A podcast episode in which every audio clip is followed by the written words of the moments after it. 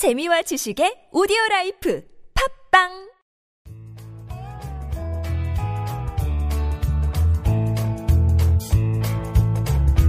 황홀하고 찬란한 광기 어린 창조를 비교해 여기는 한지훈의 고전에서 자라는 단단하고 수상한 심리학 고단수 심리학입니다. 저는 진행자 서정숙입니다. 오늘은 네 번째 시간 무대라는 공간에서 당당해져야 한다는 주제를 가지고 한지훈 작가님과 이야기 나눠보도록 하겠습니다. 여러분도 알다시피 무대라는 공간에서 당당해지기는 정말 어려운 일이죠. 특히 상회지간, 망석불이라는 말도 있듯이 하던 것도 멍석 깔아주면 하기 힘든 것이죠. 특히 여러분도 아시겠지만 요즘은 PR 시대라고 해서 피할 건 피하고 알릴 건 알린다. 프레젠테, 프레젠테이션이 일반화된 이 사회에서 어떻게 하면 그 무대를 당당하게 즐길 수 있을까요? 최소한의 노력으로 최대한의 효과를 누리는 방법. 오늘도 한지훈 작가님께서 알려주시겠습니다. 안녕하세요. 안녕하세요. 이 오늘 요 그 살 떨리는 공간 무대라는 공간에 대해서 한번 이야기해 볼까 하는데요.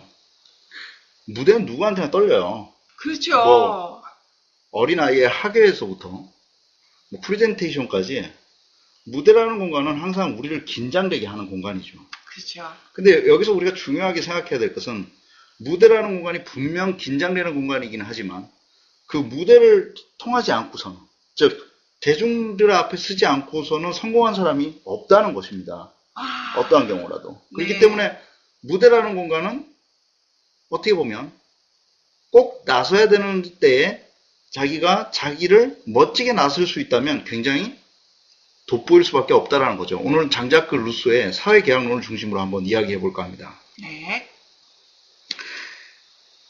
터널을 생각해 보자고요. 남산 터널 가보셨죠? 근데 그 한 오후 한 5시, 주말 한 오후 5시에 남산 터널 통과하려면은 와, 한마디로 굉장히 거북하죠.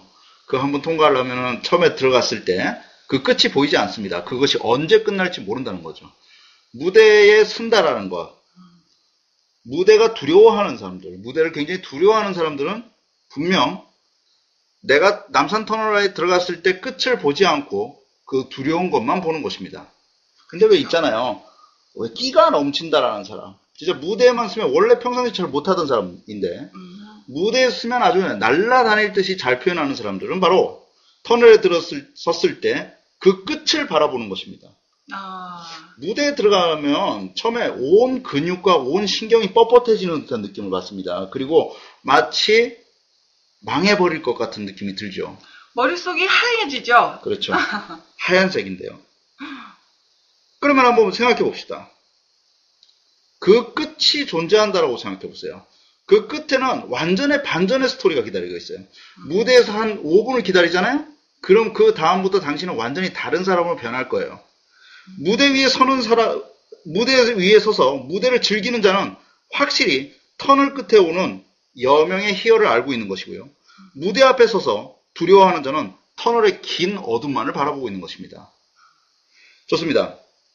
무대 공포를 이렇게 정의합시다. 처음에 올라가는 무대는 끝이 보이지 않는 막막함일 것입니다. 그 막막함은 누구나 두렵습니다. 무대는 참으로 암담하고 안전하지 않는 공간이고 자신의 속살을 그대로 보여줘야 될 공간처럼 기억될 것입니다. 그렇지만요, 그 잔혹한 무대 공간에서 느껴지는 그 공포는요, 바로 얼마 지나지 않아 사라질 것입니다. 그리고 당신은 희열에 찬 파라다이스를 바라보게 될 것입니다. 이걸 어떻게 약속할 수 있냐면요, 그 딱딱한 그 무대라는 공간이 처음에 만들어질 때를 생각해 보자는 거예요. 무대가 왜 만들어졌을까요? 이거는 원시 시대부터 있었겠죠. 그 무대 위에 서서 춤추고 노래하는 이 원형적 즐거움은 인간에게 원형의 즐거움을 주기 위해서 만들어진 공간이잖아요. 원형의 즐거움을 만들어지기 위해서 만들어진 공간인데, 그러면 그 원시 시대 때 살았던 사람도 사람이고, 지금 사는 사람도 사람이잖아요. 그렇다면 사람이라는 것은 다 똑같아요. 그런데 우리는 그때 그렇게 즐겁게 노래했던 사람들과 다른 인종이라고 생각을 하는 거예요. 자, 무대 공포를 가진 모든 사람들에게 제가 말씀드리겠습니다. 떡볶이나 오뎅 먹는 것은 무대 공포를 가진 사람과 가지지 않은 사람도 공통적으로 느끼는 희열이에요. 똑같습니다. 내가 무대 위에 올라가서 멋지게 이야기하는 사람도 그런 행복감을 느끼는 것이고, 내가 무대 밑에서 그 얘기를 못하고 있는 것은 바로 그 떡볶이 먹을 때의 행복감처럼 그 맛을 아직 모르기 때문입니다. 근데 걱정하지 마십시오. 익숙하게 될 것입니다. 단, 지금 당신 앞에 놓인 그 무대라는 공간이 두려운 것은 당연합니다. 처음 먹어보는 떡볶이는 당연히 두렵습니다. 이게 무슨 맛일까?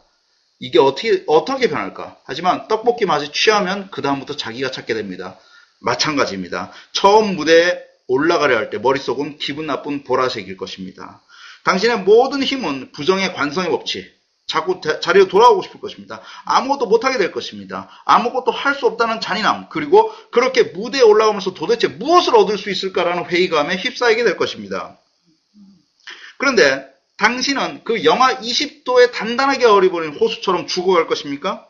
당신은 당신의 행복, 즉 무대 위에서 완전히 자유롭게 말하며 춤추며 노래하는 자유를 맛볼 권리와 책임이 있습니다. 절대 두려워하지 마십시오. 장자크 루소의 사회계약론 아주 멋진 책인데요. 네. 사랑하는 책 중에 하나입니다. 그 말을 첫 부분에 1장에 보면 이런 말이 나옵니다. 사람은 자유롭게 태어났다. 하지만 여기저기 쇠사슬에 묶여 있다. 자기가 남의 주인이라고 생각하는 자도 사실은 그 사람들보다 더한 쇠사슬에 묶인 노예다. 그렇죠. 인간이라는 존재는 자유롭게 태어나는데 온통 쇠사슬에 묶여져 있어요. 그래서 어느 순간에 꼼짝달싹 못하는 거죠. 그럼 이렇게 우리가 유추 해석해 봅시다. 내가 무대 공포를 가지고 있다면 무대라는 쇠사슬에 묶여져 있는 것입니다. 그 쇠사슬은 원래 있지 않은 것인데 내가 구상해내고 그렇게 길들여져서 그것은 나의 관성의 법칙으로 자리 잡은 것입니다. 이제 인식해야 될 때가 왔습니다. 무대라는 쇠사슬로 인해 당신은 절대 불편함을 느껴서는 안 됩니다. 그렇습니다. 루소는 이어서 이렇게 얘기합니다. 둘 다에게 공통되는 이 자연은 인간 본성의 결과이다. 인간의 첫 규칙은 자기 보존을 꾀하는 것이며 그 첫 배려는 자기 자신에 대한 것이다. 사람은 이성적인 나이에 이르면 자신만의 자기 보존에 알맞는 여러 가지 수단의 판정자가 되고 그럼으로써 자기 자신의 주인이 된다. 다시 말합니다. 가장 첫 배려의 대상은 자기 자신이어야 된다는 것입니다. 그렇죠. 언제까지 프리젠테이션을 두려워할 것입니까? 언제까지 무대 공포에 시달릴 것입니까? 당신을 배려한다는 것, 그것은 무대로 올라나가는 그 얼어붙은 공간, 그 쇠사슬을 끄는 위대한 힘을 가지고 있는 자만이 느낄 수 있는 힘입니다. 사실 그렇습니다. 저 역시 무대 공포 있습니다. 지금도 무대에 올라갈 때면 떨립니다. 하지만 그거 아십니까? 저는 무대 뒤에 올 터널의 끝을 기억하고 있습니다. 그 터널의 끝에서 내가 온몸이 자유로워지고 내 뇌세포들이 살아나며 제 심장은 뜨겁고 역동할 것입니다. 여러분 기억하십시오.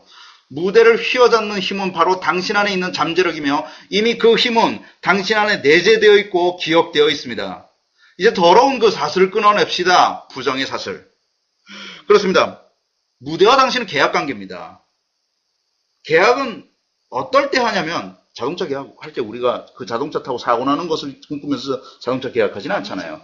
집을 살 때 우리는 행복함을 꿈꾸면서 계약을 맺어요. 그럼요. 잘 들어보세요.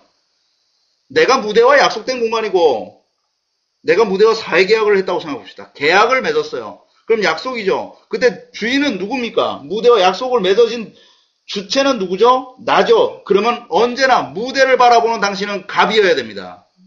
당신은 무대를 갑으로 뒀고 당신을 을에 뒀기 때문에 항상 당신은 실패자 입장에서 무대를 바라보면서 와 저놈은 정말 무대 위에서 활발하게 잘도 말한다라고 이야기했습니다. 이제 활발하게 잘도 말한다라고 이야기하는 주체는 당신입니다. 와. 무대는 희열을 주기 위해 당신과 약속된 공간이라는 점을 잊지 마십시오. 그 희열은 행복을 꿈꾸는 당신이 스스로 만들어낸 약속의 장소입니다. 당신의 주권과 권리는 절대 남이나 기타 등등에 의해서 양도될 수 없는 힘입니다. 터널은 곧 끝날 것입니다. 무대라는 버거운 중력을 느끼면서 그곳에서 터널 끝이 보일 때까지 견뎌내십시오. 그 시간 얼마 길지 않습니다. 중간에서 다시 내려오면 난 못해라고 무대 위로서 내려오면 당신은 그 터널을 다시 끝을 보지 못했기 때문에 그 두려움의 관성의 법칙에서 또 주저앉게 될 것입니다. 무대 공포의 거북한 감정에서부터 벗어나는 유일한 방법은 그 무대 끝에 터널 끝에 희열의 공간이 있다는 것을 기억하는 것이고 나는 무대와 계약된 존재다. 그리고 난 더러운 사슬을 끊어내고 무대 위로 더벅더벅 걸어, 걸어 나와서 다이내믹한 나를 만날 것이다라는 다짐이 필요합니다. 여러분, 우리 삶은 그리 길지 않다고 생각합니다. 밥을 먹듯이 그리고 무대 위에 선 오늘의 프리마돈나는 바로 당신이라는 것을 기억하시기 바랍니다. 감사합니다. 와, 오늘 말씀 너무 감사하고요. 저도 이제는 무대에 서기 전에 그 끝에 희열을 생각하고, 그리고 우리가 첫 번째 시간에서 말씀 나눠주신 것처럼 행복의 기준이 남에 의한 눈이 아니라 저 안에, 저를 위한 행복이라고 생각하고 실패를 두려워하지 맙시다. 자, 오늘 한지훈 작가님께서 나눠주신 이 말씀처럼 무대를 우리 한번 즐겨봐요. 감사합니다.